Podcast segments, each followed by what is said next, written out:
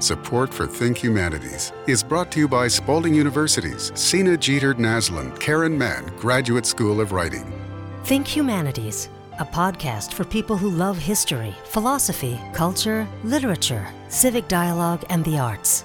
Think Humanities from Kentucky Humanities, where we have been telling Kentucky's story for 51 years. Here's your host, Bill Goodman. It's almost time for Gurney Fest, November 17th and 18th at the University of Kentucky in Lexington.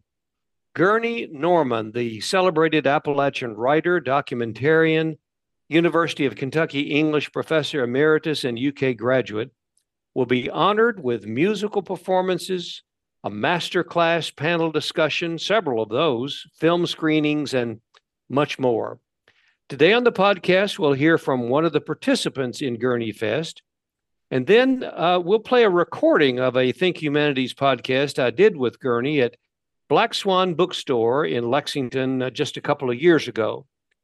Morris Grubbs is an assistant dean and director of the Graduate Student Professional Enhancement at UK.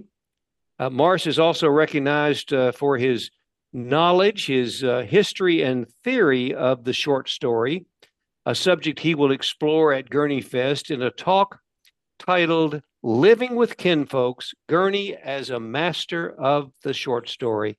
And Morris, it's uh, uh, indeed a pleasure and a, a real treat to have you on our podcast. It's good to be back, Bill. Thanks for having me.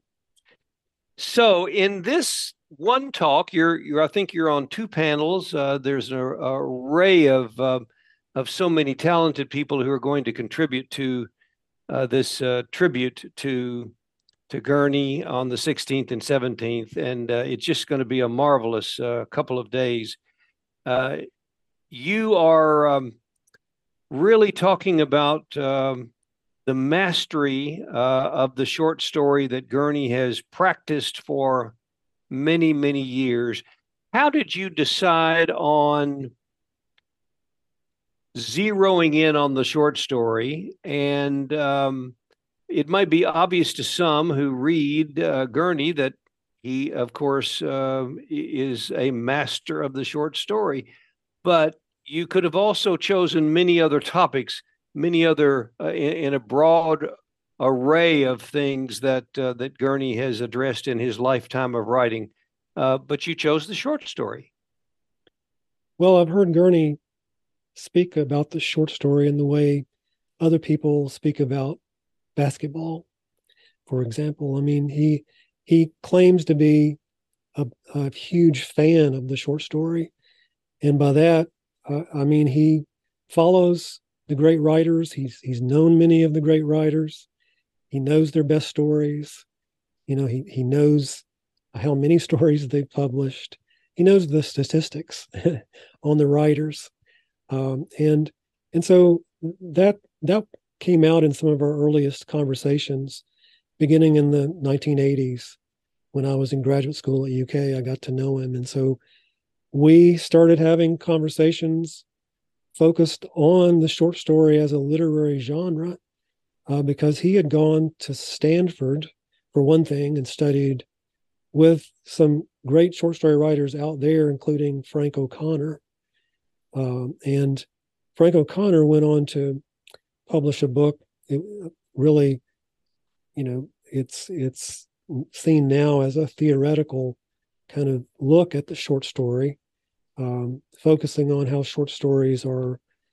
Uh, they, they tend, they have tended throughout time and continue to tend to focus on characters who are lonely or isolated or living on the fringes of society. And so I think Gurney found a lot of uh, companionship with Professor Frank O'Connor out at Stanford, who, you know, Frank O'Connor was from Ireland, Gurney from Eastern Kentucky, and there are a lot of similarities there in terms of the storytelling, uh, the themes, uh, the attachment to place, and so forth. So, so my early conversations with Gurney were, were always, almost always focused on the short story as a literary form. So, so when I had this opportunity to to create this presentation, that was a natural go to for me because it's my own interest as well.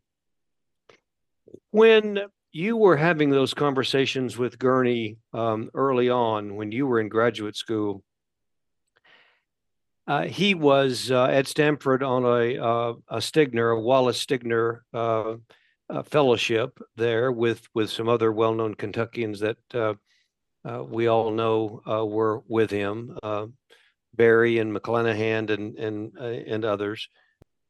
Did did did Gurney use the techniques that he learned from Frank O'Connor and others for his writing style or for his teaching style? Did he want to impart the wisdom that he had learned to students like yourself, uh, or was it for his own creativity in crafting the short story? I, I, I think it, it was primarily for his own creativity in crafting. I mean, Gurney had already developed uh, a deep and a broad sense of the the literary short story as it had appeared in Appalachia. Um, you know, a writer such as Jesse Stuart uh, was was a huge figure, loomed very large in literature in uh, you know the middle of the last century, and I think when Gurney discovered that Jesse Stuart was from Appalachia, that revolutionized his thinking in a lot of ways about, you know, the possibilities of someone from Appalachia becoming a writer of that kind of stature. So, so I think early on, Gurney developed a fascination with the writers themselves as well as their writing. Uh, so, so I think he he he took with him to Stanford, uh, you know, a good toolbox and and plenty of writing that he'd already done uh, at UK, and that just helped him uh, further hone his skills and uh, you know allowed him a chance to stretch some too and try some new things.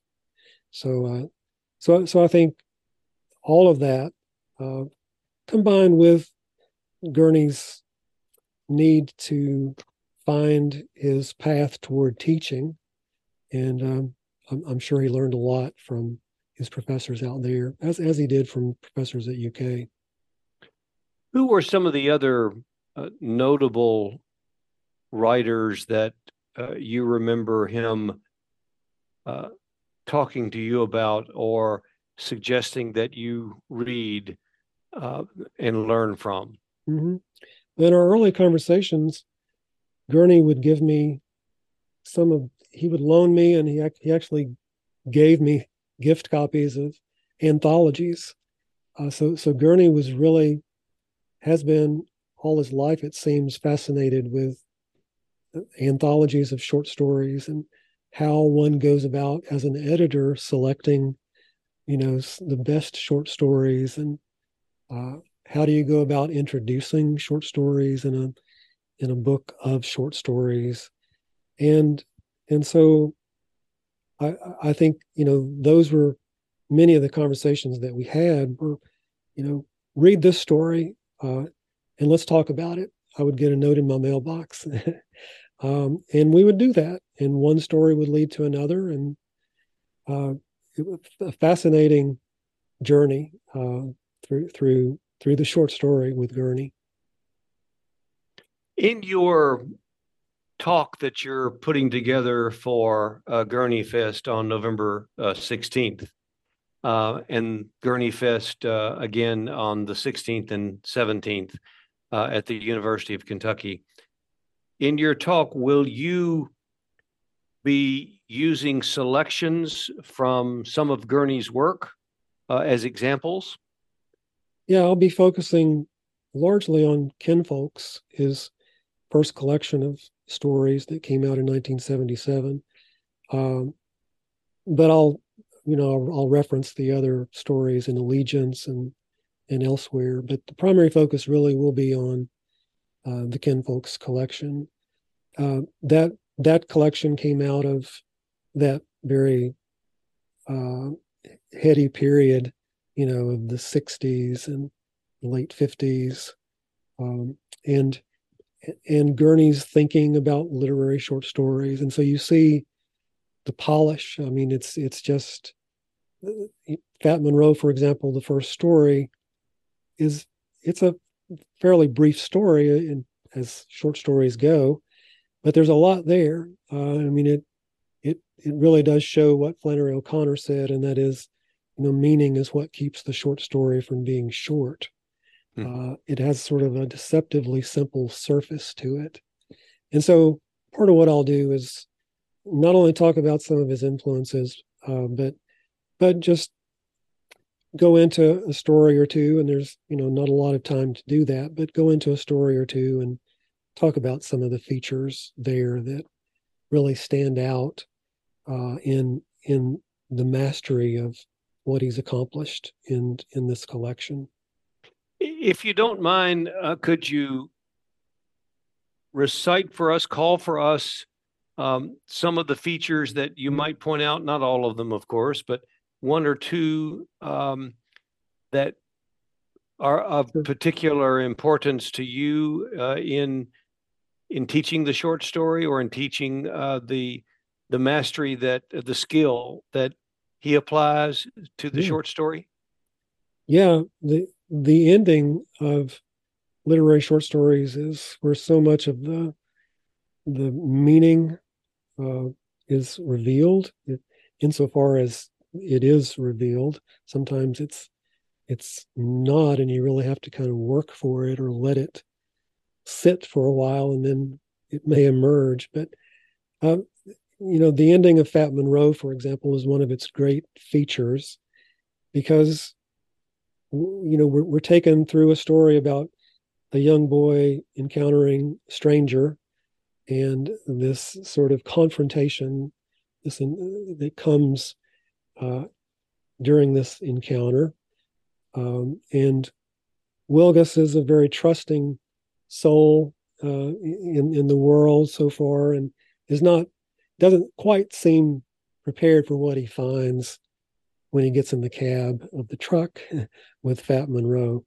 So, so the story becomes a story about a formative moment uh, that occurs out of this encounter. I, I, won't give a spoiler. We want the audience to read the story, but but the story finishes by leaving uh, Wilgus, the the boy, in, in a frustrated state.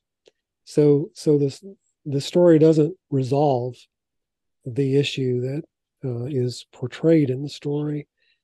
It instead just leaves uh, the, the, story um, unresolved in a way, and you can look at the story as an individual story, and it'll make quite a bit of sense to you and you can find meaning in it, or you can also try to understand the story within the context of the collection. And that's part of what I'm going to talk about too. These stories stand on their own as individual literary short stories.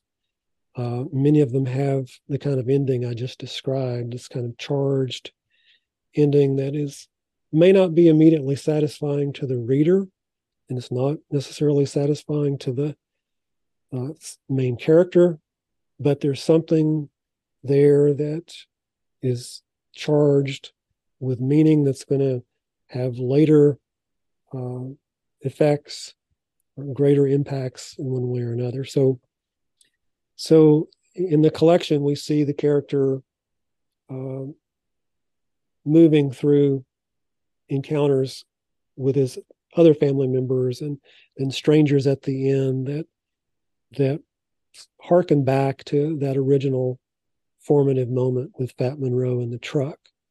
So so that story sets up a lot of themes that then are played out and developed throughout the collection. So that's that's just one feature, but um, many many features that we could talk about. Is it uh, unfair to say, or a misrepresentation, or a a um, a misnomer, if you will, that uh, short stories uh, have always gotten um, uh, the the short end of the stick. Mm-hmm. Um, that that people don't read short stories. Uh, mm-hmm. They don't read them. Uh, uh, they're not as popular as novels or mm-hmm. as uh, works of nonfiction. Um, is that is that true? Number one, and if so, why? Um, and George Saunders, as you know, was here a few weeks ago, and he he um, took a stab at answering that question. And part of what he said was, you you have to learn to read short stories that they're demanding, and you have to be patient with them. Um, but they can yield, uh, you know, great delight and meaning if if you if if you're ready for them. Um, and he he used a metaphor of, uh, I think a dolphin, you know, swimming underneath the water, and then at the end it'll jump up out of the water, and then go back in the water. And and and there's there's this energy, um, a kind of mystery, and I guess that's that's another big feature of the short story is that there there's a kernel of mystery in them that you know what makes it a great story is that there's no one answer to that mystery um, there's there's different angles you can take on trying to answer it or trying to access answers to the mystery and and and so i i think that's you know it, it ends up being what what um, makes so many great stories. Do you see a lot of that in in Gurney's work also? I, I do. Um, and, and Gurney plays with the short story form and he sort of thwarts, he, he knows the form so well that he's also able to anticipate what a reader might ordinarily expect uh, and and thwart that that desire or that expectation. So so Gurney is experimental in a number of ways, um, and you know which you can do once you once you master uh, the fundamentals, and uh, you you can you can keep doing that, and occasionally though you throw in some surprises, and and he does that. You know, many of the stories in Allegiance I would call very experimental. They're not all literary stories. Uh, I, I, wouldn't use that term for all of them, but you know, there are sketches, anecdotes, vignettes, and so forth in there, uh, interwoven with more literary short stories. So, uh, so, so there. I think part of what he's doing is creating a, a book that appeals to a wider audience, not just those who, who, who are looking for the, uh, literary short story. And by the way, you know, you read a novel to sort of escape. It's it's a it's a need that we have to sort of have a sustained experience in reading and stay with the same characters and, and see them develop and so forth.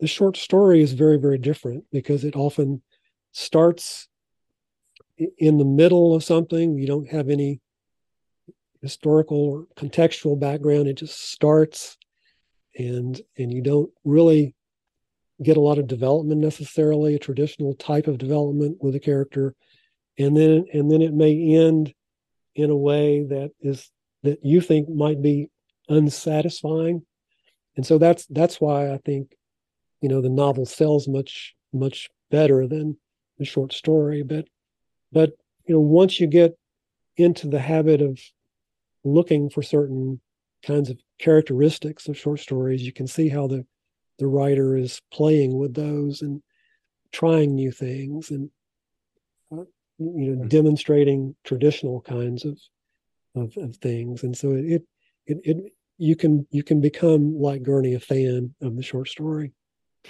I'm talking with Dr. Morris Grubbs, who is an assistant dean and director of the graduate student uh, professional uh, program um, at um, enhancement at uh, the University of Kentucky. Uh, a writer uh, in his own right, uh, an editor, um, and a devotee of um, Gurney Norman um, and, and many other uh, well known Kentucky writers. But in this particular incident, um, we're talking about Gurney Fest, uh, which comes up November the 16th and 17th at the University of Kentucky, a celebration of, of the wonderful Appalachian writer Gurney Norman's work uh, throughout his life, his uh, teaching uh, at the University of Kentucky, his uh, celebrated uh, stories.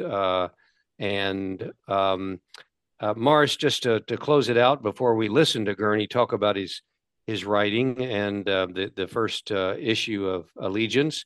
Um, if someone's listening to this podcast, uh, whether they're familiar with Gurney or not, but if they aren't as familiar with Gurney as, as you are, let's say, what would you suggest uh, to them on uh, the 16th and 17th of November? What should they come prepared to um, listen for and and uh, learn and um, and really uh, digest from a couple of days of uh, of literature and words and and literacy and and and wonderful uh, instruction and uh, so many other things, music and documentaries uh, that uh, Gurney participated in at uh, Kentucky Educational Television. What would you suggest that that a a person come prepared to look for at Gurney Fest? Well, that's that's a difficult question for sure. Um, I mean, I I think there's there's going to be a, quite a number of guests from you know Gurney's past from Eastern Kentucky, um, and and so I think that'll that'll be very interesting to hear perspectives on Gurney and the culture uh, where he grew up, and I, I think I would watch for those. If if you're uh, a, a literary person or a fan of literature, certainly try to make as many of those kinds of discussions. There's a panel on teaching Gurney's work. Um, and so, if you haven't, you know, Gurney's multidimensional because he's, as you mentioned, um, a, a, filmmaker as well. And so I think there'll be some reshowings of KET productions that that Gurney was involved in. And, and if you haven't seen those, it would be great to watch those once again on a larger screen for sure. Um, for all of us to watch again. And so I, I don't know, Bill, it's it's a difficult question. I would say look at the schedule and try to come for as much as you possibly can.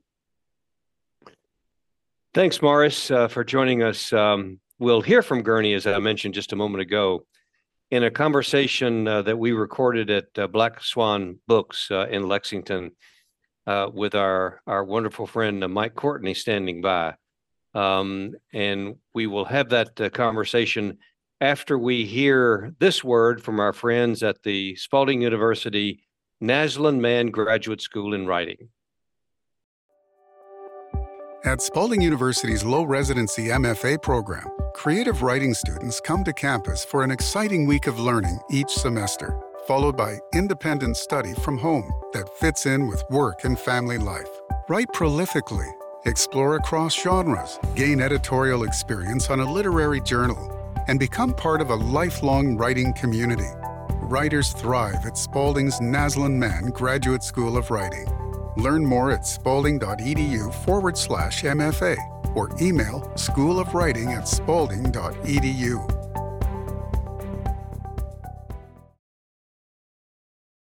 Gurney Norman, novelist and short story writer, lives in Lexington where he is Gurney Norman, novelist and short story writer, lives in Lexington where he is a professor of English at the University of Kentucky, a position he has held for 36 years.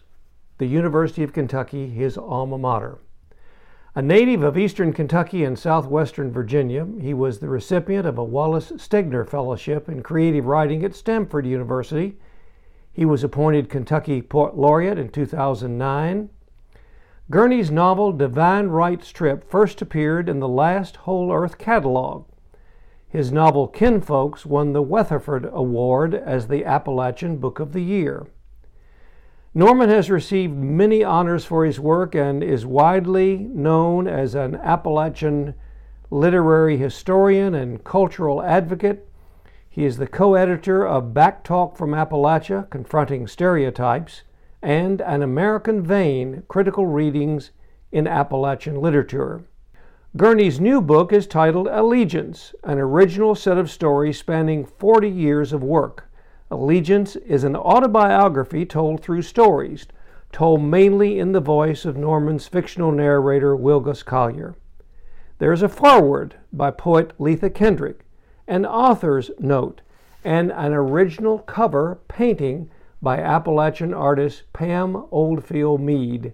A selection of non-fiction pieces comprises the book's epilogue. It is a masterpiece. I'm so glad to have Gurney Norman on the podcast, and we'll tell everybody that we're recording in an old haunt of yours, Mike Courtney's uh, Black Swan Bookshop uh, in Lexington. I'm so glad to be in this space. It's wonderful. Yeah. Gurney, uh, an Appalachian literature as a as a subgenre um, is uh, what one uh, writer, uh, one critic uh, called a lot of your work. Appalachian literature as a subgenre. In other words, it's not just uh, uh, fiction, nonfiction. It, it really has, because of the body of work, created its its own genre. Talk to me about Appalachian literature.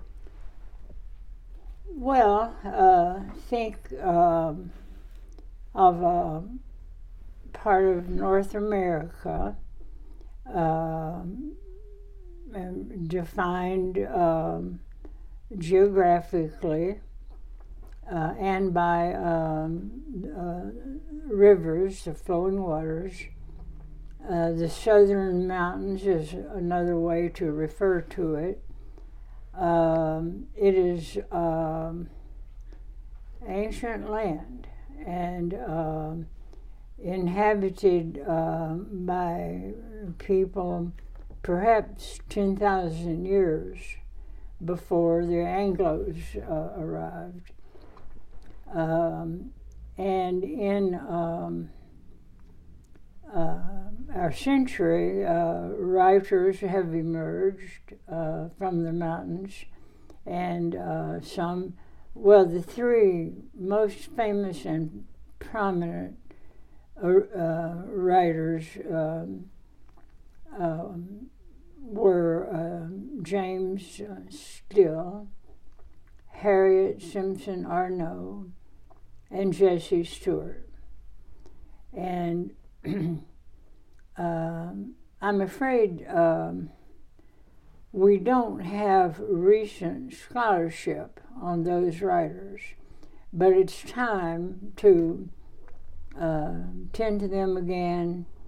They're my forebears. I knew all three of them, and they were mentors to me, very uh, generous and supportive. Um, especially Mr. Still.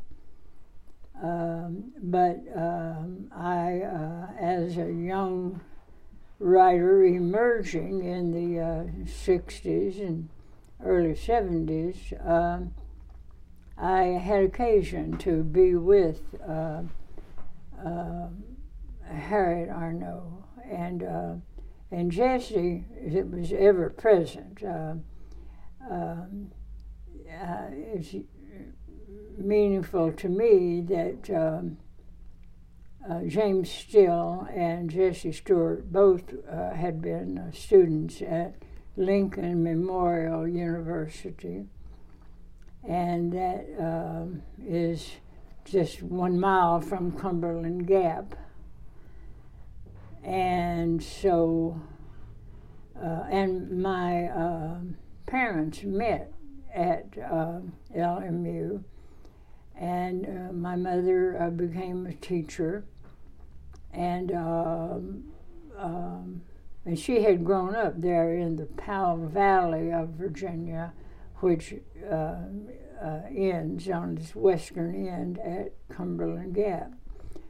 Uh, Cumberland Gap, and maybe it's a generational thing. I'm not sure if young people have the interest uh, in um, such historical matters, but uh, uh, my mother was from the Powell Valley, and my father was uh, from um, um, uh, finally uh, Perry County, Kentucky.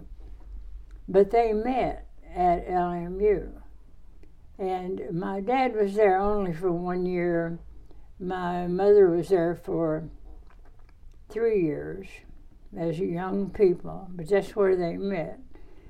And um, uh, so that personalizes it for me. Um, and then, um, uh, well, it, it is um, um a study. Uh, I think uh, LMU is very proud of the writers who were students there who became uh, writers. Um, so uh, that place and that landscape, um, that place on the map, Cumberland Gap with LMU only a mile away. Uh, I know that my mother and father, on their first dates, walked to the gap. And until the recent era, uh, there was a road uh, across the gap, but there, the railroad came through the gap, through a tunnel, in about 1912, I think. And um, so to walk through the tunnel uh, was something that uh, my parents uh, did on their, uh, their, you know, the idea of a date in those days was you took a walk. And uh, I teased my mother uh, about walking through a railroad tunnel with this, her boyfriend, who became my father. And I said to my mother, Y'all didn't stop in there and have a little kiss, did you? and she confessed, yes, they did. In fact, you write in Allegiance um, about uh, a trip that you took with your mother uh, to go back and, and visit those places that you're telling us about. Exactly, exactly. And uh, uh, I have, uh, I'm very place oriented. The, uh, the actual location, uh, including small towns, um, but r- rural areas and just stretches of road like uh, through the Powell Valley that leads to Cumberland Gap. Uh, uh, maybe it's generational, um, but I'm very oriented to the um, landscape and the roads and the and the flowing water, uh, and uh, have uh, paid attention to. In fact. Um, worked with colleagues on uh, some uh, television work uh, about the Kentucky River and uh, those waters down in the Cumberland Gap area. They meant um, a, a, lot to you, and you write uh, so lovingly of that uh, period in your life and, and the times that you were living there and then the times that you went back and visited. Let me turn uh, to Allegiance, uh, Gurney, and, and ask you about uh, a, a, term that is used, uh, whether you uh, accept it or adopt it, or whether it's uh, someone else's term that describes your work autobiographical nonfiction. Autobiographical nonfiction. Tell me, um, and then the, the tack the word fiction on there autobiographical nonfiction fiction. So Tell me about that. Well, I, I don't think I have used the term uh, fiction, nonfiction, um, but um, it's simple. The um, book, um, Allegiance, uh, has um, uh, short stories I've written, and um, and then uh, autobiographical uh, I guess you call them essays uh, also, but I, I don't conflate them so much myself. You, um, as you've, I think, identified, uh, are writing about your life. Um, uh, uh, much of my writing is autobiographical. And it's about your growing up. Now, the, the interesting thing, I think, for anyone who has read you or read other uh, Appalachian literature is that you are writing about your life, yet at the same time, there are places where you might have. Um, is embellished uh, not a kind word to say? Uh, no, it's it's uh, fair, uh, but um, um, I began as a short story writer, very much influenced by uh, James uh, Still, who incidentally attended LMU, as did Jesse Stuart, um, and. Um, to, um, oh, significantly, at uh, Stanford University, I worked with the great Irish short story writer, Frank O'Connor. And Mr. O'Connor and I had a special connection, I think, in that um, his part of Ireland um, he um, and he read my writing. He was my teacher, and um, uh, he we together could see Ireland, Appalachia, uh, with much in common. I think starting with folk culture. Would you mind telling us the story? Um, speaking of of your Stegner Fellowship um, in uh, Palo Alto when you were just a, a young person. You mm-hmm. you'd been to the University of Kentucky and you were fortunate to get this uh, um, fellowship, and you were there with some other uh, notable Kentucky writers. Uh, but you also met some other, uh, Frank O'Connor being one of those. But you also were exposed to other uh, figures in literature that were giants, like Robert Frost. Uh, I um, uh, had, a, and I've written about Mr. Frost.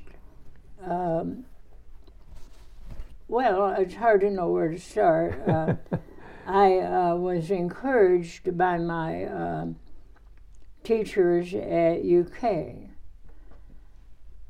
um, in my senior year. I um, uh, had taken the creative writing courses at UK that I now teach, and um, um, and uh, with not just encouragement, but with uh, uh, rec- uh, the requirement. Uh, my Robert Hazel. Well, let me back up.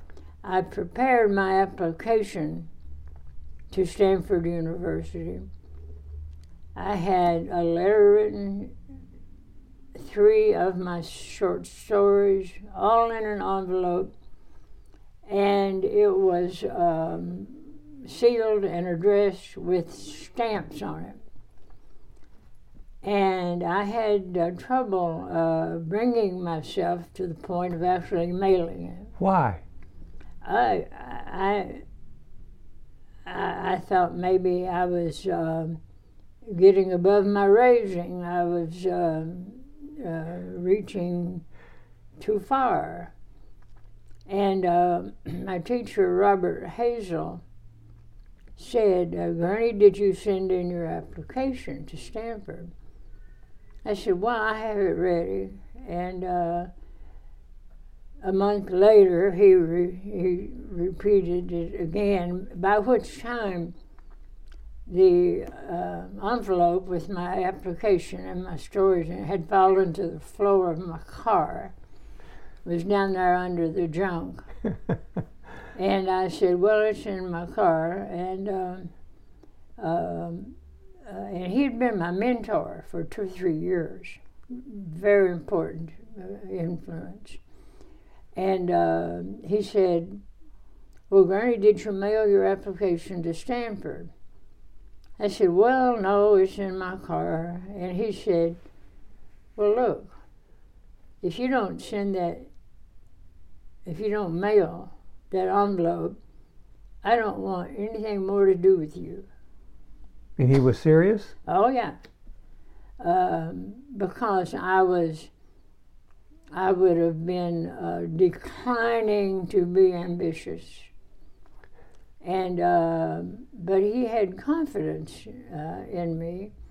And, uh, but he made that uh, threat and I put it in the mail the next day. Well, you were on a road trip, weren't you? I was down in North Carolina yeah. in uh, Avery County, and um, um, uh, it, it, was smudged by now, uh, the envelope, but it was in my car. And I was in Newland, North Carolina, and I parked in front of the uh, drugstore there and there was a U.S. mailbox. And so I took, finally dropped it into the mail.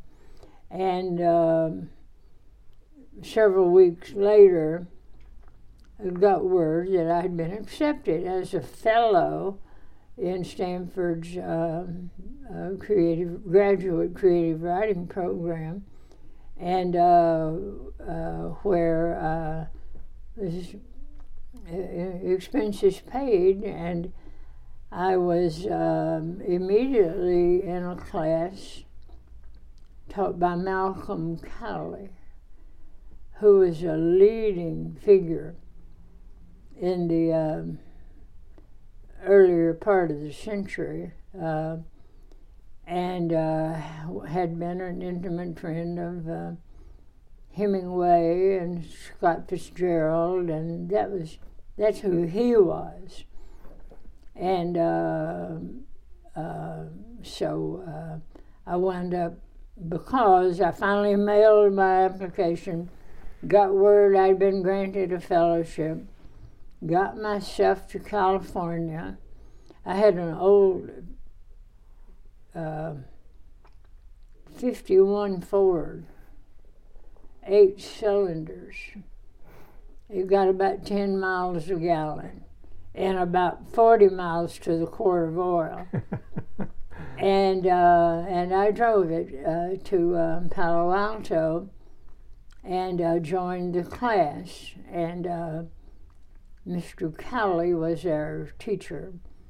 And as I began to read who was Malcolm Cowley, I re- I realized I'd come a long way from Hazard, and uh, um, but all went well, um, and um, um my uh, um, I did a lot of writing and just took advantage to the point that, uh, well, I might not have remained in California, but I had an army um, obligation. All young American males did, two years.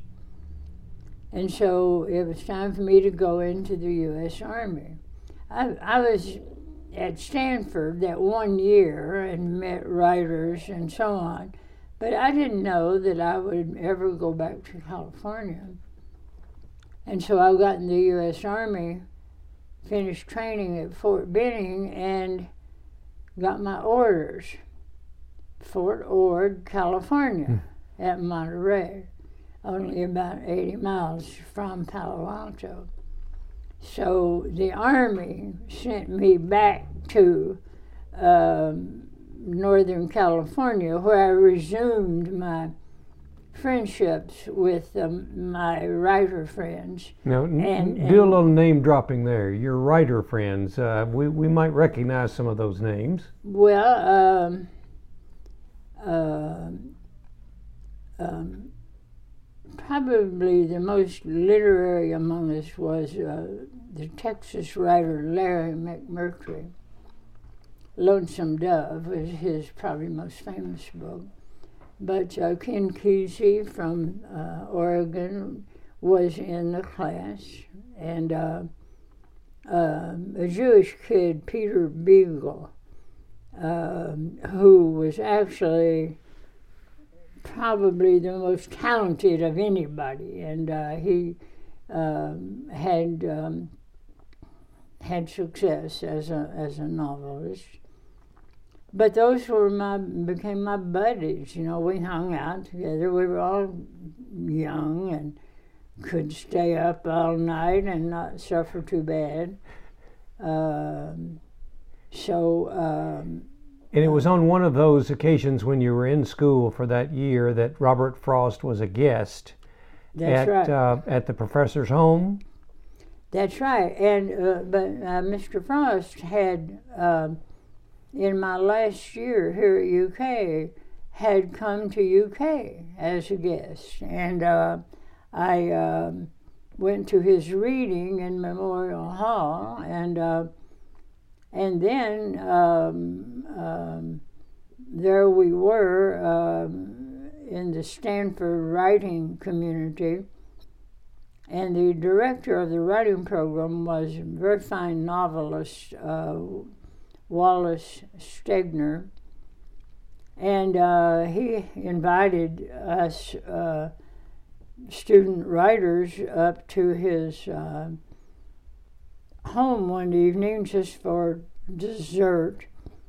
And his house guest was Robert Frost. And uh, it just so happened that uh, Mr. Frost and I sat facing each other, and uh, and um, and and it was utterly relaxed. We were all writers, and uh, so the conversation was just kind of literary uh, talk. I was not shy. I I. I uh, I was always willing to uh, uh, speak when I had something to say, but in any case, uh, there at um, Mr. Stegner's house that evening, um, I sat face to face with Robert Frost, and I'm sure he didn't quite remember the occasion, but I never forgot it. Gurney, let me um, return to uh, Allegiance, uh, which is just out. And by the way, just a little side note that you'll be at the Kentucky Book Festival on November the 6th uh, at Joseph Beth Booksellers to uh, to talk to people and, Yes. and to sign uh, uh, your book. and yeah. Um, it'll be wonderful to have you there. let me read just a short sentence or two from the foreword of Allegiance that Leatha Kendrick wrote, and then I want to ask you to to comment on it. Um, she writes that um, Gurney Norman unleashes a tour de force of writing styles and techniques across the collection lyric meditations, narrative realism, anecdotes, dreamscapes, jack tales, and dreams of consciousness. The book as a whole works by accretion and juxtaposition. Its stories, the product of years of writing, strike many different tones and different depths as stanzas might in a long poem. That's quite high praise. Well, it is, and uh, I uh, hope I have thanked her. um, Well, the, these different, what, what for you as a, a writer of such renown and such a famous Kentucky writer, as well as a national figure in the in the writing world, and still writing today, all of these different uh, genres and, and and figures of speech and and styles. Tell me a little bit about uh, what brought you to the to the to the table to put this together. well, um, I um, grew up in uh, eastern Kentucky and uh, was uh, lived much of my early life with uh, grandparents. And um, um my uh, mother's parents were uh, um, traditional people. They had uh, lived, uh, they always built their own house in Lee County, Virginia, which is adjacent to Harlan County, Kentucky. Um, they, uh, uh, they're still standing six or eight houses that they built by hand, and that's how they got ahead. They raised eight children. One of them was my mother and I lived with grandma and granddad quite a bit as a, as a kid. Um, um, and so um, we, one couldn't help but be influenced uh, by her speech. And her, uh, she was a powerful woman. You didn't want to get on the wrong side of grandma. She had raised eight children um, and had uh, uh, been um, um, a farmer herself, always kept livestock. Um, she could wring the a chicken neck or two. Oh yeah, oh also. yeah, definitely. Uh, and then you know it would come hog killing day, uh, she uh, was not hesitant to do what you do when you kill a hog, you know, uh, uh and Granddad as well.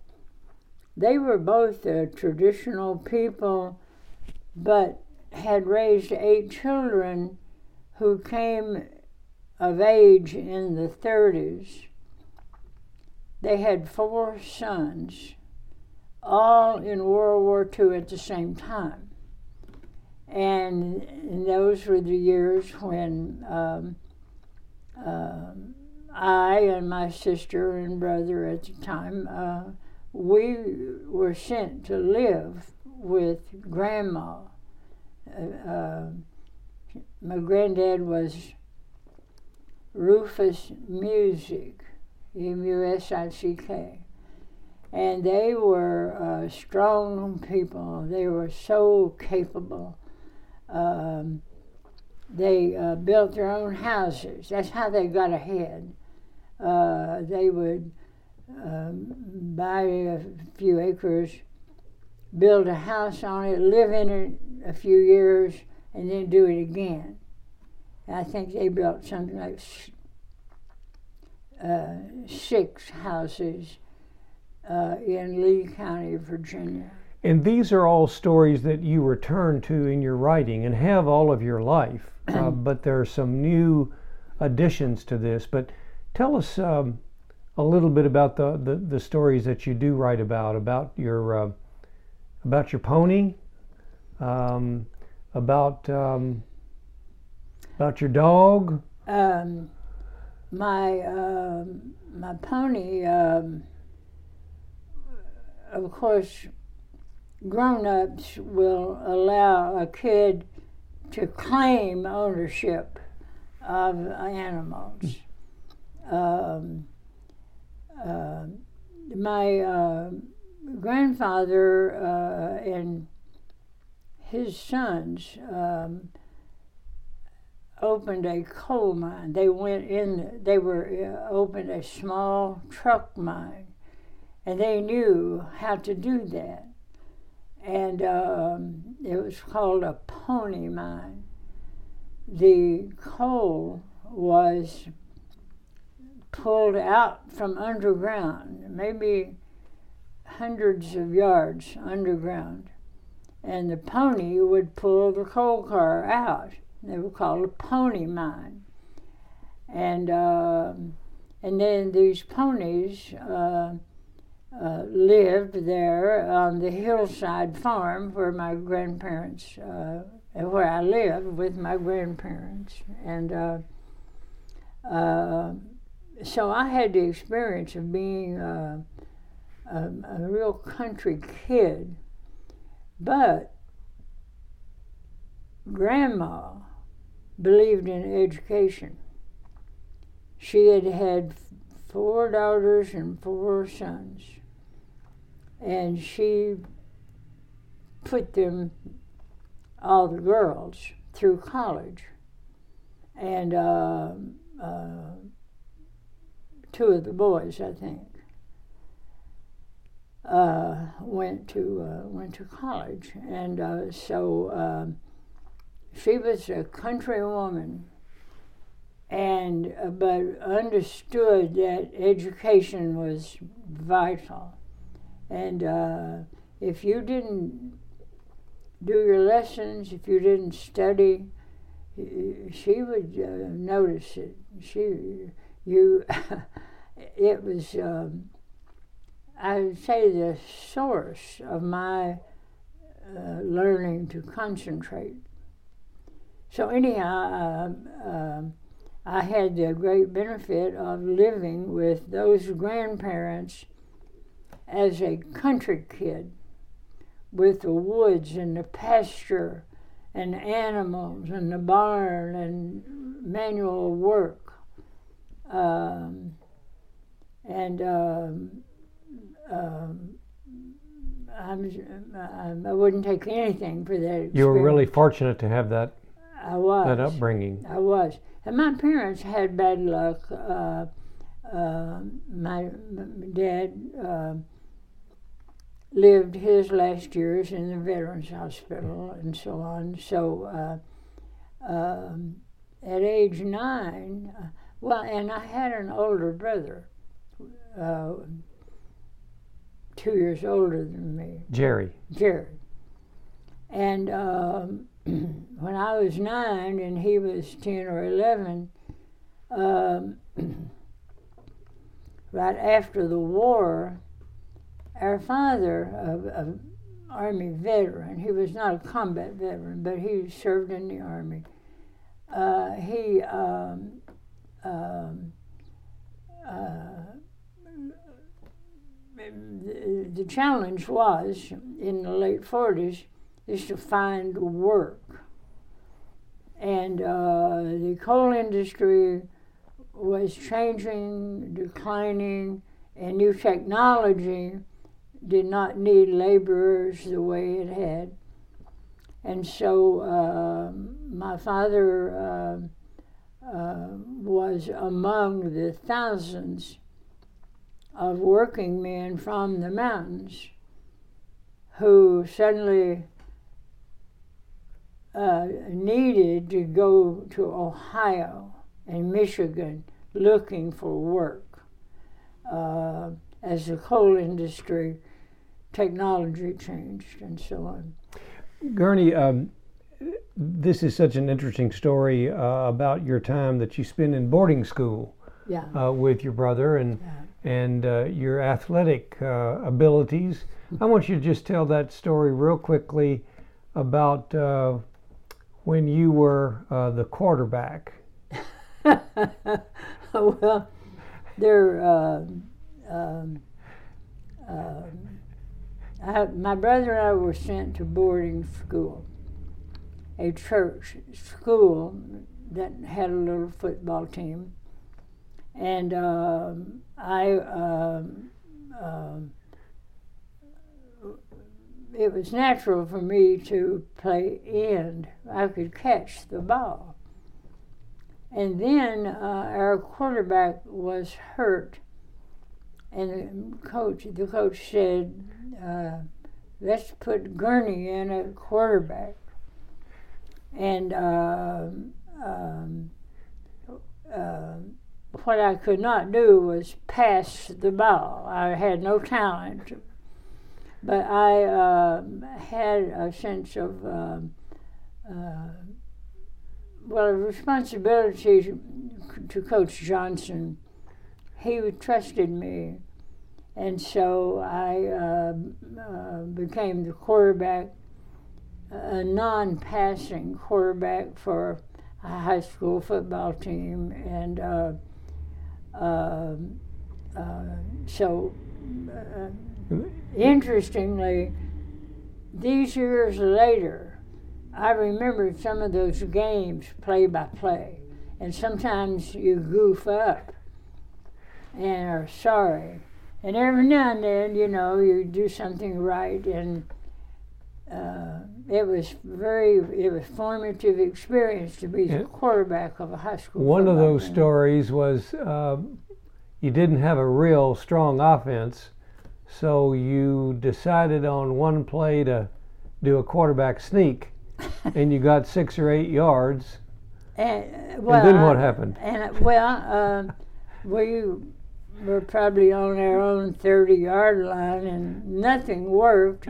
And so I would just tried a quarterback sneak and made several yards. And I thought, well, that that was easy, and so we'll call it another quarterback sneak. and um, the the other team must have been confused as we were. And um, but um, I called something like a dozen quarterback sneaks, and we, marched down the field. Uh, we were 20 points behind. It didn't occur to us that we might win a game. What we wanted to do was to make a touchdown. And um, so um the quarterback sneaks uh, uh, seemed to be the one play that worked. Well, uh, in Allegiance, uh, the the final piece that uh, that you write has uh, some would call it a stream of consciousness. I don't know what you would call it or not. that's what I thought uh, it was, yeah. Uh, uh, it doesn't really fall into any other uh, category or label. It's, I, I call it stream of consciousness, yeah. Tell me about the process of writing that and and and why that's included in the collection. What what was important to you about being able to do that? Well, um, uh, to write a short story is an arduous task. Um it's a demanding form. And uh, I, may have mentioned uh, Mr. O'Connor that I, a master short, Irish short story writer who paid attention to me. He, he could see that my upbringing in the mountain region here um, uh, reminding him of his upbringing in uh, Ireland. Uh, kind of poor people, folk culture. Uh, so I had a special connection to Mr. O'Connor. And um, he um, uh, just sort of gave me permission and encouragement um, and um, probably suggested that I read some James Joyce. Uh, the idea that consciousness itself goes on in our minds all the time. And how do you reflect uh, the mental process and make it interesting and be a narrative? So um, it was um, from him that I uh, would even know um, um, about um, uh, such a thing as stream of consciousness. So you were thinking of, um, of Frank O'Connor And Irish writers, Joyce also, of course. as you were writing this piece uh, for Allegiance. Uh, yes, yes. Uh, and, and also, it, uh comes from having so much material. You know, a thousand stories, but you're only going to write 20. The short story is a demanding form. It's not easy to write a short story and it come out right. Um, and um, but one has a bounty of material, you know, just memories and images and characters and stuff. And so um, I um, um, uh, had uh, been exposed to uh, James Joyce, to uh, the Irish writers, and and uh, to uh, repeat, Ireland and Appalachia have much in common folk culture. Um, and uh, so I had material that I knew I would not spend 10 years writing the short stories, and so I wanted to try Stream of Consciousness. Gurney, uh, another fine writing institution uh, is the underwriter of our podcast. That's Spalding University and their their writing program, yes. their MFA. Yes, yes. And we're going to pause and hear a, a word from them, and then we'll come back with a final question.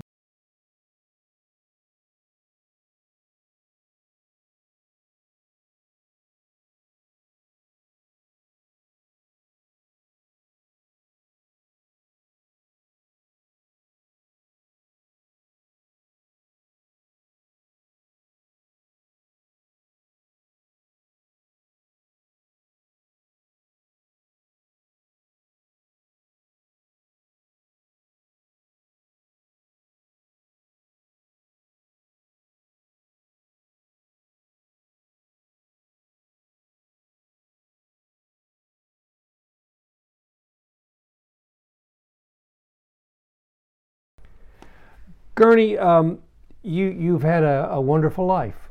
I have. And you've um, put it all down on paper many times. Uh, I have. Um, I'll go out on the on the limb here and just say that I, I, I, this was a wonderful work and very enjoyable, and I think that that people um, need to read it for for how how things used to be and and how things are today. And I know you must be very proud of it. Well, I am proud of it, and um, uh, everything about the book pleases me, and I'm continuing. Um, uh, I have, you know, I used to work for a weekly newspaper. The Hazard Herald, right? That's I did. I worked in a lot of early writing is feature stories mostly. And so um, I have my Wilgus character. Uh, he, uh, it's his stream of consciousness. So, uh, Appalachian stream of consciousness. Uh, that's what my attempt is in the last uh, last pages there. Um, and um, um, but I have um, an, an, another book underway, a more con- straightforward fiction um, that comes from my newspaper background, and so the uh, I call uh, this newspaper the Record.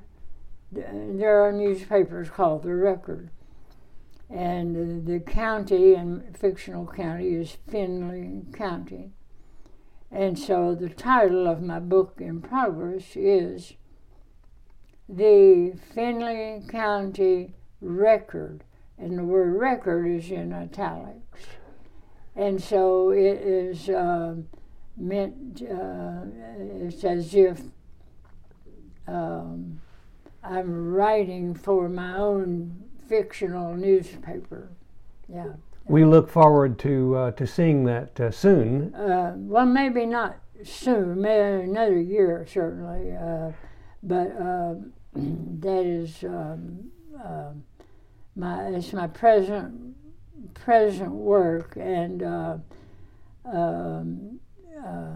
I I've got about ninety pages. I need another couple hundred. I mean, I need a lot of pages to uh, represent the Findlay County record. Gurney, thank you very much. Well, thank you. I've enjoyed it so much and uh, feel very honored to be invited to uh, to uh, talk uh, with you. And uh, thank you for your work. You you you hold us all together. You know and make um, create the community around us. Uh, uh, so, um, so thank you.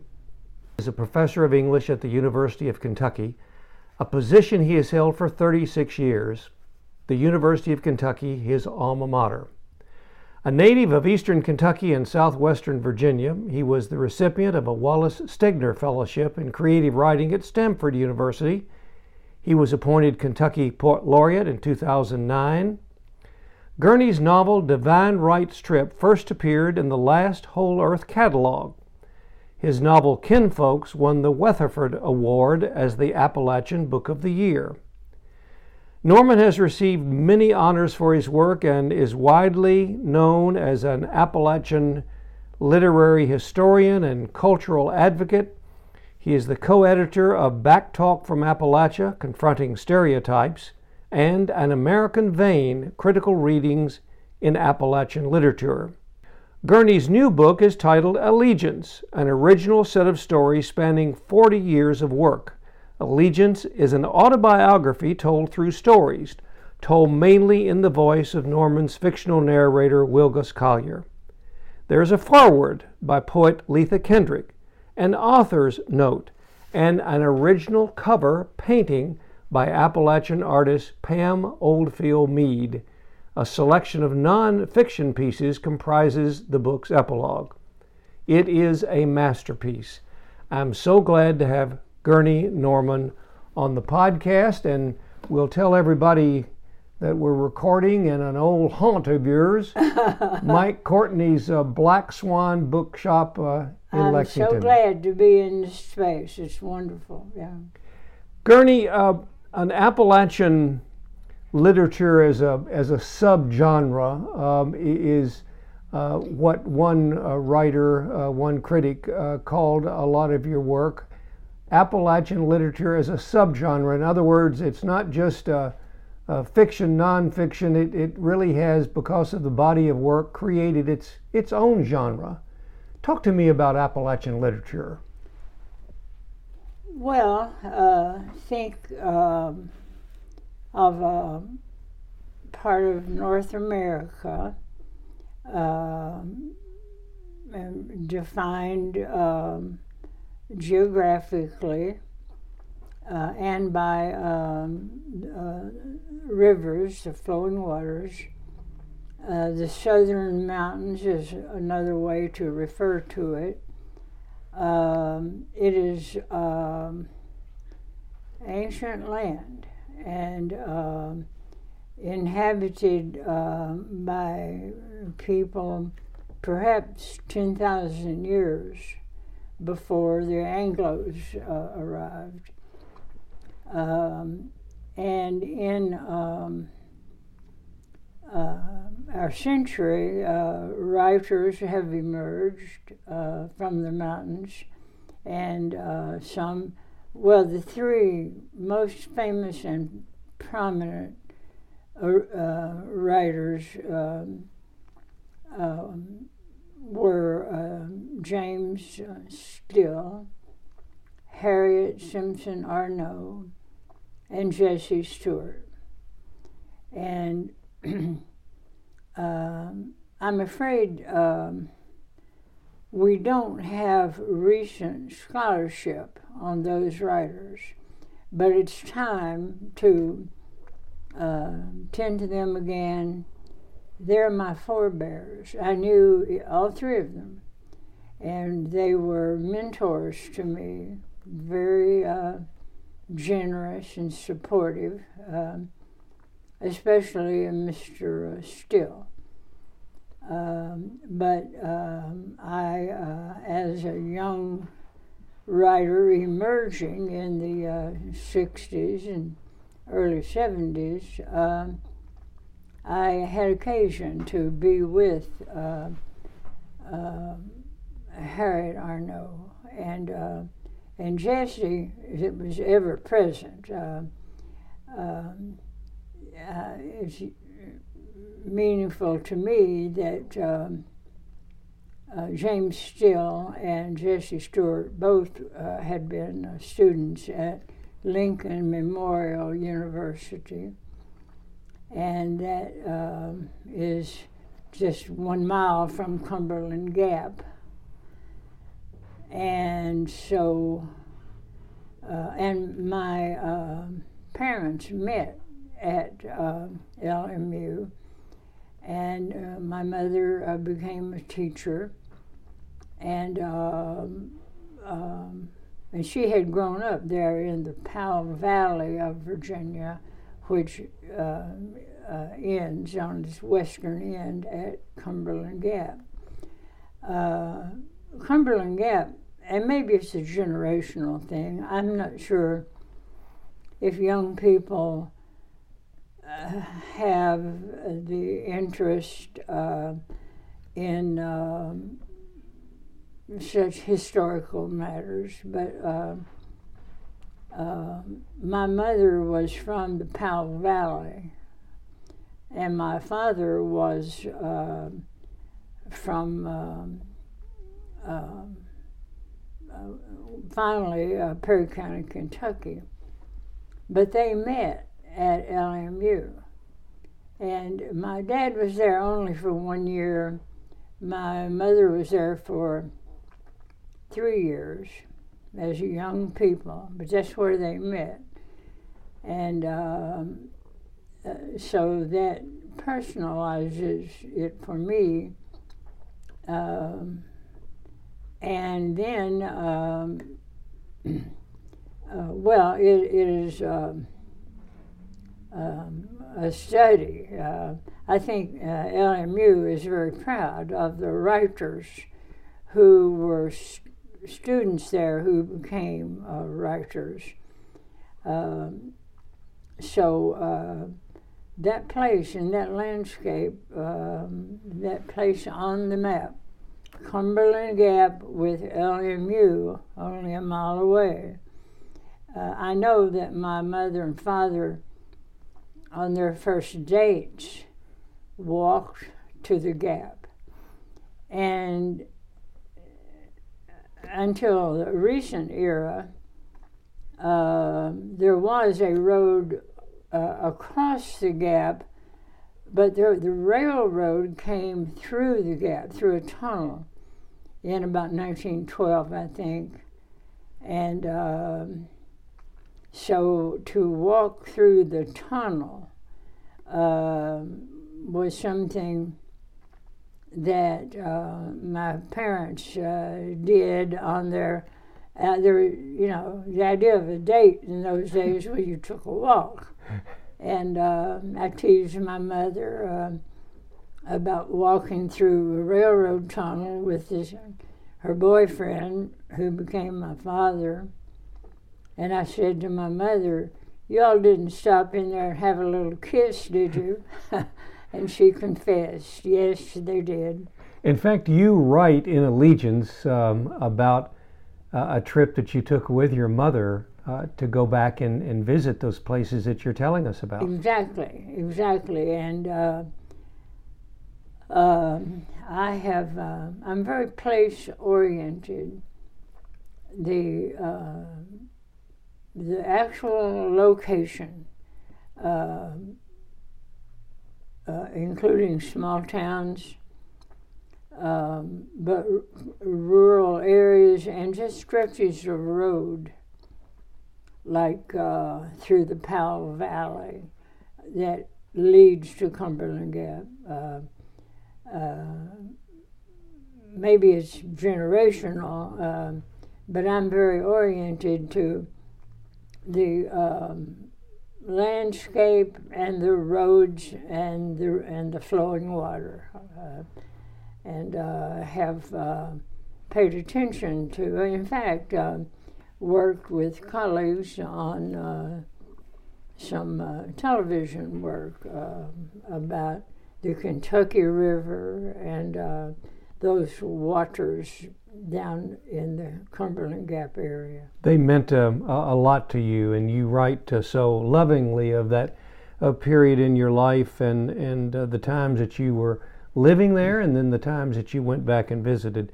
Let me turn uh, to allegiance, uh, Gurney, and, and ask you about uh, a, a term that is used, uh, whether you uh, accept it or adopt it, or whether it's uh, someone else's term that describes your work autobiographical nonfiction.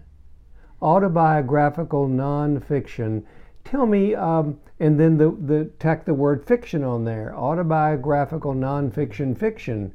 So tell me about that. Well, I, I don't think I have used the term uh, fiction, nonfiction, um, but um, it's simple. The um, book, um, Allegiance, uh, has um, uh, short stories I've written, and um, and then uh, autobiographical. Uh, I guess you call them essays uh, also, but I, I don't conflate them so much myself. You, um, as you've, I think identified, uh, are writing about your life. Um, I,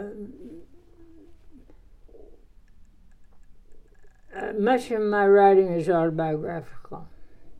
And it's about your growing up. Now, the, the interesting thing, I think, for anyone who has read you or read other uh, Appalachian literature is that you are writing about your life, yet at the same time, there are places where you might have. Um, is embellished uh, not a kind word to say? Uh, no, it's it's uh, fair, uh, but um, um, I began as a short story writer, very much influenced by uh, James uh, Still, who incidentally attended LMU, as did Jesse Stuart.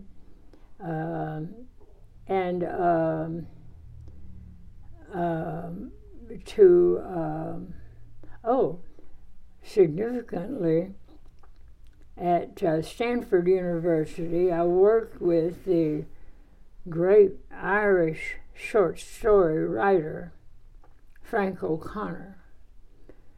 And Mr. O'Connor and I had a special connection, I think, in that um, his part of Ireland, um, he. Um, and he read my writing. He was my teacher, and um, uh, he we together could see Ireland, Appalachia, uh, with much in common. I think starting with folk culture. Would you mind telling us the story? Um, speaking of of your Stegner Fellowship um, in uh, Palo Alto when you were just a, a young person. You mm-hmm. you'd been to the University of Kentucky and you were fortunate to get this uh, um, fellowship, and you were there with some other uh, notable Kentucky writers.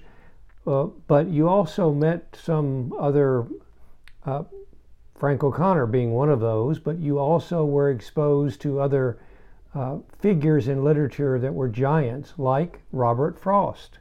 Uh, I um, uh, had, a, and I've written about Mr. Frost. Um, well, it's hard to know where to start. Uh, I uh, was encouraged by my um, teachers at UK um, in my senior year. I um, uh, had taken the creative writing courses at UK that I now teach, and um, um, and um, with not just encouragement, but with uh, uh, rec- uh, the requirement. Uh, my Robert Hazel. Well, let me back up.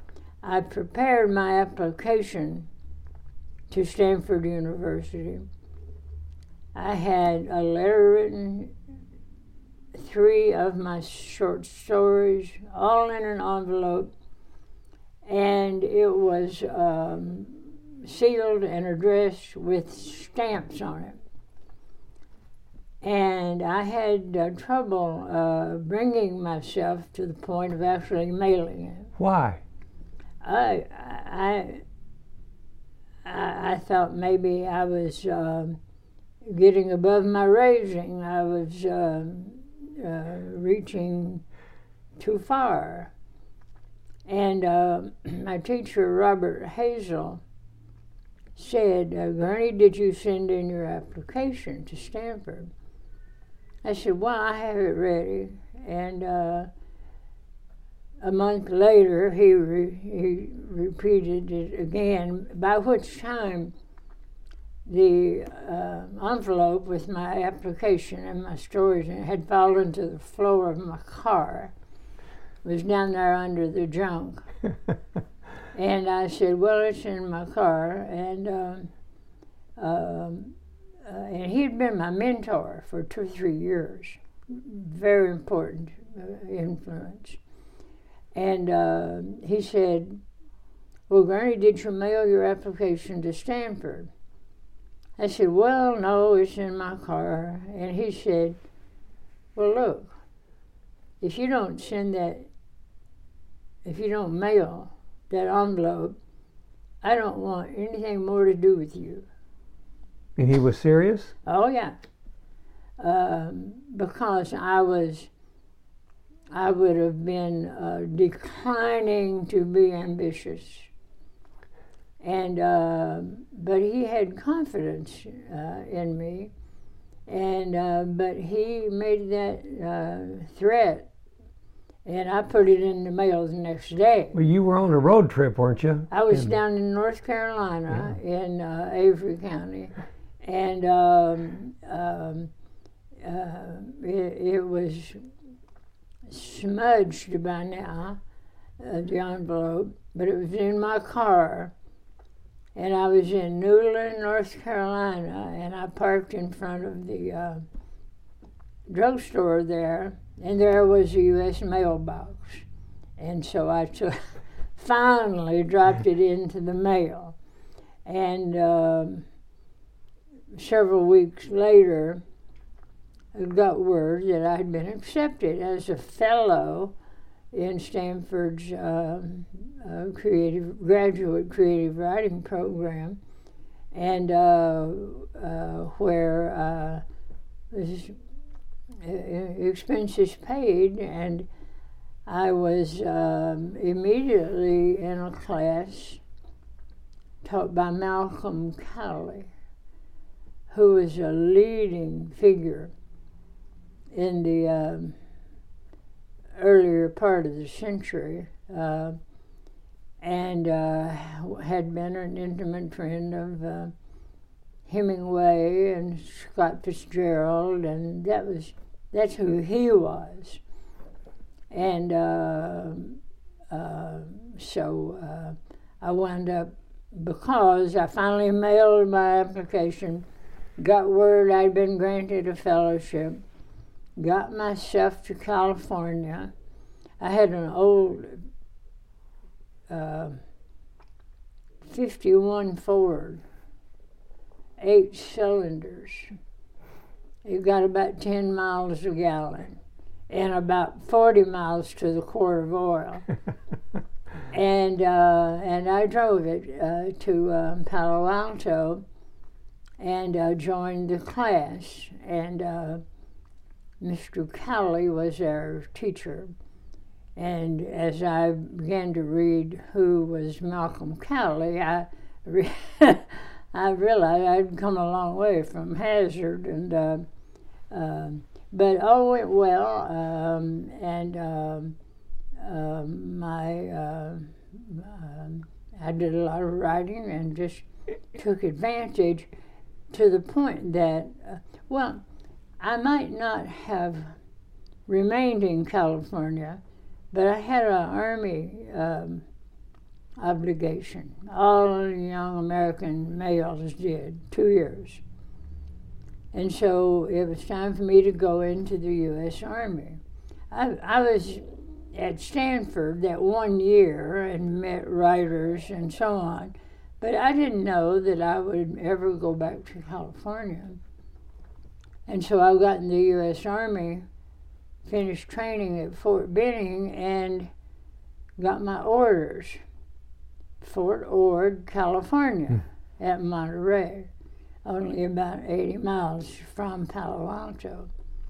So the Army sent me back to um, Northern California, where I resumed my friendships with um, my writer friends. Now, And- and, do a little name dropping there. Your writer friends, uh, we, we might recognize some of those names. Well, um, um um, probably the most literary among us was uh, the Texas writer Larry McMurtry. Lonesome Dove was his probably most famous book. But uh, Ken Kesey from uh, Oregon was in the class, and uh, um, a Jewish kid, Peter Beagle, um, who was actually probably the most talented of anybody, and uh, he um, had um, had success as a as a novelist. But those were my became my buddies. You know, we hung out together. We were all young and could stay up all night and not suffer too bad. Um, so. Um, And it was on one of those occasions when you were in school for that year that Robert Frost was a guest that's at right. uh, at the professor's home. That's right. And uh, but uh, Mr. Frost had um in my last year here at UK had come to UK as a guest, and uh, I um, went to his reading in Memorial Hall, and uh, and then um, um, there we were um, in the Stanford writing community. And the director of the writing program was a very fine novelist, uh, Wallace Stegner. And uh, he invited us uh, student writers up to his uh, home one evening just for dessert. And his house guest was Robert Frost. And uh, it just so happened that uh, Mr. Frost and I sat facing each other, and uh, um, and um, and and it was utterly relaxed. We were all writers, and uh, so the t- conversation was just kind of literary uh, talk. I was not shy. I I. I uh, I was always willing to uh, uh, speak when I had something to say, but in any case, uh, there at um, Mr. Stegner's house that evening, um, I sat face to face with Robert Frost, and I'm sure he didn't quite remember the occasion, but I never forgot it. Gurney, let me um, return to uh, Allegiance, uh, which is just out. And by the way, just a little side note that you'll be at the Kentucky Book Festival on November the 6th uh, at Joseph Beth Booksellers to uh, to talk to people and, Yes. and to sign uh, uh, your book. and yeah. Um, uh, it'll be wonderful to have you there. Uh, let me read just a short sentence or two from the foreword of Allegiance uh, that Leatha Kendrick wrote, and then I want to ask you to to comment on it. Um, she writes that um, Gurney Norman unleashes a tour de force of writing styles and techniques across the collection lyric meditations, narrative realism, anecdotes, dreamscapes, jack tales, and streams of consciousness. The book as a whole works by accretion and juxtaposition. Its stories, the product of years of writing, strike many different tones and different depths as stanzas might in a long poem. That's quite high praise. Well, it is, and uh, I uh, hope I have thanked her. um, Well, wh- the, these different, what, what for you as a, a writer of such renown and such a famous Kentucky writer, as well as a national figure in the in the writing world, and still writing today, all of these different uh, genres and, and and figures of speech and and styles. Tell me a little bit about uh, what brought you to the to the to the table to put this together? Well, um, I um, grew up in uh, eastern Kentucky and uh, was uh, lived much of my early life with uh, grandparents and um, um, my uh, mother's parents were uh, um, traditional people. They had lived, uh, they always built their own house in Lee County, Virginia, which is adjacent to Harlan County, Kentucky. Um, they um, um, there's still standing six or eight houses that they built by hand, and that's how they got ahead. They raised eight children, one of them was my mother, and I lived with grandma and granddad quite a bit as a, as a kid. Um, um, and so um, we, one couldn't help but be influenced uh, by her speech. And her, uh, she was a powerful woman. You didn't want to get on the wrong side of grandma. She had raised eight children um, and had um, uh, been um, um a farmer herself always kept livestock. Um, she could wring the a chicken neck or two. Oh yeah, oh yeah, definitely. Uh, and then you know it would come hog killing day. Uh, she uh, was not hesitant to do what you do when you kill a hog, you know, uh, uh, and granddad as well. They were both uh, traditional people, but had raised eight children who came of age in the 30s. They had four sons, all in World War II at the same time. And, those were the years when um, um, I and my sister and brother at the time uh, we were sent to live with grandma. Uh, uh, my granddad was Rufus Musick, M U S I C K. And they were uh, strong people. They were so capable. Um, they uh, built their own houses. That's how they got ahead. Uh, they would um, buy a few acres, build a house on it, live in it a few years, and then do it again. I think they built something like uh, six houses uh, in Lee County, Virginia. And these are all stories that you return to in your writing and have all of your life, uh, but there are some new additions to this. But tell us um, a little bit about the, the, the stories that you do write about, about your, uh, about your pony, um, about, um, about your dog? Um, my, um, my pony, um, of course, grown-ups will allow a kid to claim ownership of animals. Um, uh, my uh, grandfather uh, and his sons um, opened a coal mine. They went in, they were uh, opened a small truck mine, and they knew how to do that. And um, it was called a pony mine.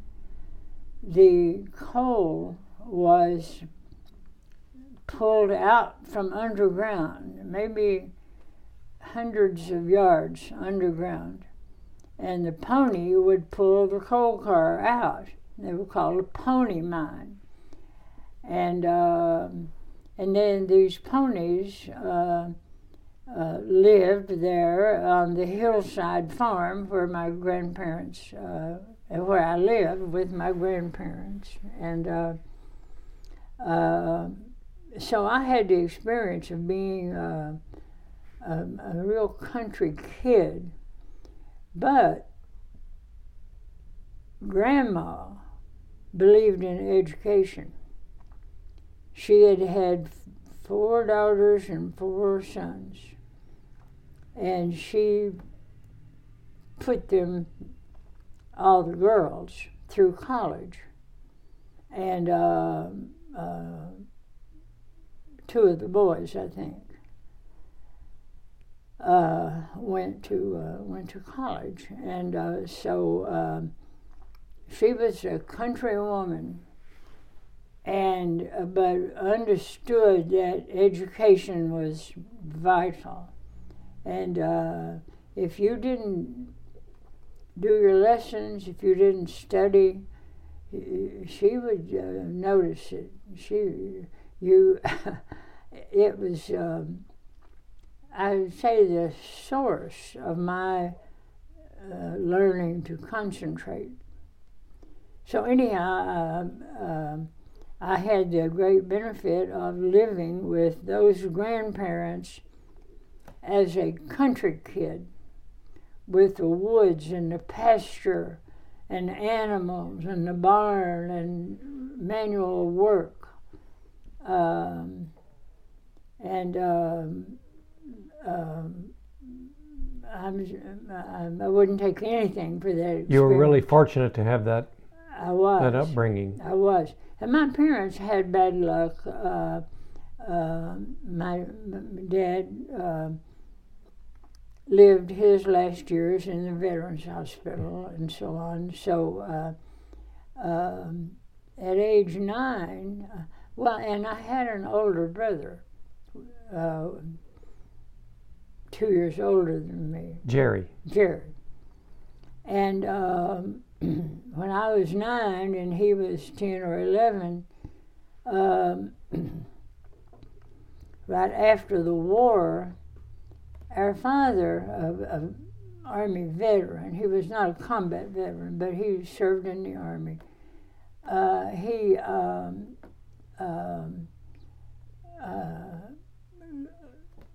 the, the challenge was in the late 40s is to find work.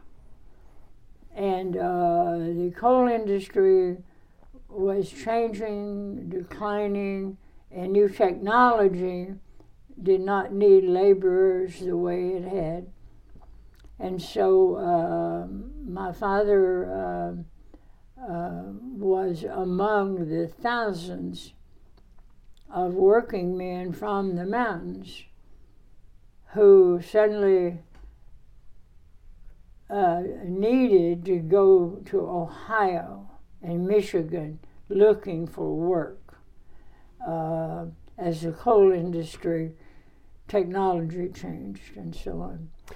Gurney, um, this is such an interesting story uh, about your time that you spent in boarding school yeah. Uh, with your brother and yeah and uh, your athletic uh, abilities. I want you to just tell that story real quickly about uh, when you were uh, the quarterback. well, there. Um, I, my brother and I were sent to boarding school, a church school that had a little football team and um, I, um, it was natural for me to play end. I could catch the ball. And then uh, our quarterback was hurt, and the coach, the coach said, uh, "Let's put Gurney in at quarterback." And um, um, um what I could not do was pass the ball. I had no talent, but I uh, had a sense of uh, uh, well, responsibility to Coach Johnson, he trusted me. And so I uh, uh, became the quarterback, a non passing quarterback for a high school football team. And uh, um, uh so, uh, interestingly, these years later, I remember some of those games play by play. And sometimes you goof up and are sorry. And every now and then, you know, you do something right. And uh, it was very, it was formative experience to be the quarterback of a high school. One of those team. stories was uh, you didn't have a real strong offense, so you decided on one play to do a quarterback sneak, and you got six or eight yards. And, well, then what I- happened? And well, uh, we were probably on our own thirty-yard line, and nothing worked. And so I just tried a quarterback sneak and made several yards. And I thought, well, that that was easy, and so we called it another quarterback sneak. and um, the the other team must have been confused as we were. And um, but um, I called something like a dozen quarterback sneaks, and we, marched down the field. Uh, we were 20 points behind. It didn't occur to us that we might win a game. What we wanted to do was to make a touchdown. And um, so uh, the quarterback sneaks uh, uh, seemed to be the one play that worked. Well, uh, in Allegiance, uh, the the final piece that uh, that you write has uh, some would call it a stream of consciousness. I don't know what you would call it or not. that's what I thought uh, it was, yeah. Uh, uh, it doesn't really fall into any other uh, category or label. It's, I, I call it stream of consciousness, yeah. Tell me about the process of writing that and and and why that's included in the collection. What what was important to you about being able to do that? Well, um, uh, to write a short story is an arduous task. Um, it's a demanding form. And uh, I, I may have mentioned uh, Mr. O'Connor that I, a master short, Irish short story writer who paid attention to me. He, he could see that my upbringing in the mountain region here um, uh, reminding him of his upbringing in uh, Ireland. Uh, kind of poor people, folk culture. Uh, so I had a special connection to Mr. O'Connor. And um, he um, uh, just sort of gave me permission and encouragement um, and um, probably suggested that I read some James Joyce. Uh, the idea that consciousness itself goes on in our minds all the time. And how do you reflect uh, the mental process and make it interesting and be a narrative? So um, it was um, from him that I uh, would even know um, um, about uh, such a thing as stream of consciousness. So you were thinking of, um, of Frank O'Connor And Irish writers, Joyce also, of course. as you were writing this piece uh, for Allegiance. Uh, yes, yes. Uh, and, and also, it, it comes from having so much material. You know, a thousand stories, but you're only going to write 20. The short story is a demanding form. It's not easy to write a short story and it come out right. Um, and uh, but one has a bounty of material, you know, just memories and images and characters and stuff. And so um, I um, um uh, had uh, been exposed to um, James Joyce, to uh, the Irish writers, and and uh, to uh, repeat, Ireland and Appalachia have much in common folk culture. Um, and uh, so uh, I uh, had material that I knew I would not spend 10 years writing the short stories, and so I wanted to try stream of consciousness. Gurney, um, you, you've had a, a, wonderful life. I have. And you've um, put it all down on paper many times. Uh, I have. Um, I'll go out on the on the limb here and just say that I, I, I, this was a wonderful work and very enjoyable, and I think that that people um, need to read it for for how how things used to be, and and how things are today. And I know you must be very proud of it. Well, I am proud of it, and um, uh, everything about the book pleases me, and I'm continuing. Um, uh, I have, you know, I used to work for a weekly newspaper. The Hazard Herald, right? That's I did. I worked, and a lot of early writing is, is feature stories mostly, and so um, I have my Wilgus character. Uh, he um, it's his stream of consciousness. So, uh, Appalachian stream of consciousness. Uh, that's what my attempt is in the last uh, last pages there, um, and um, um, but I have um, an, an, another book underway, a more con- straightforward fiction um, that comes from my newspaper background. And so the um, uh, I call uh, this newspaper the Record.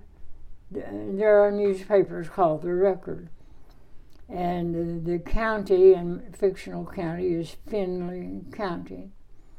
And so the title of my book in progress is the Findlay County Record, and the word record is in italics.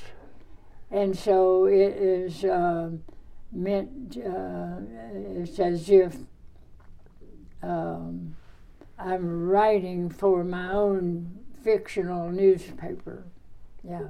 We look forward to uh, to seeing that uh, soon. Uh, well, maybe not soon, maybe another year certainly, uh, but um, that is um, uh, my it's my present present work, and uh, um, uh, I I've got about ninety pages. I need another couple hundred. I mean, I need uh, a lot of pages to uh, represent the Findlay County record.